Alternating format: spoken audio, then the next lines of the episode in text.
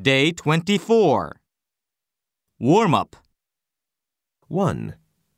We had a couple of extracurricular activities outside the campus. 2. What is your impression of our state? 3.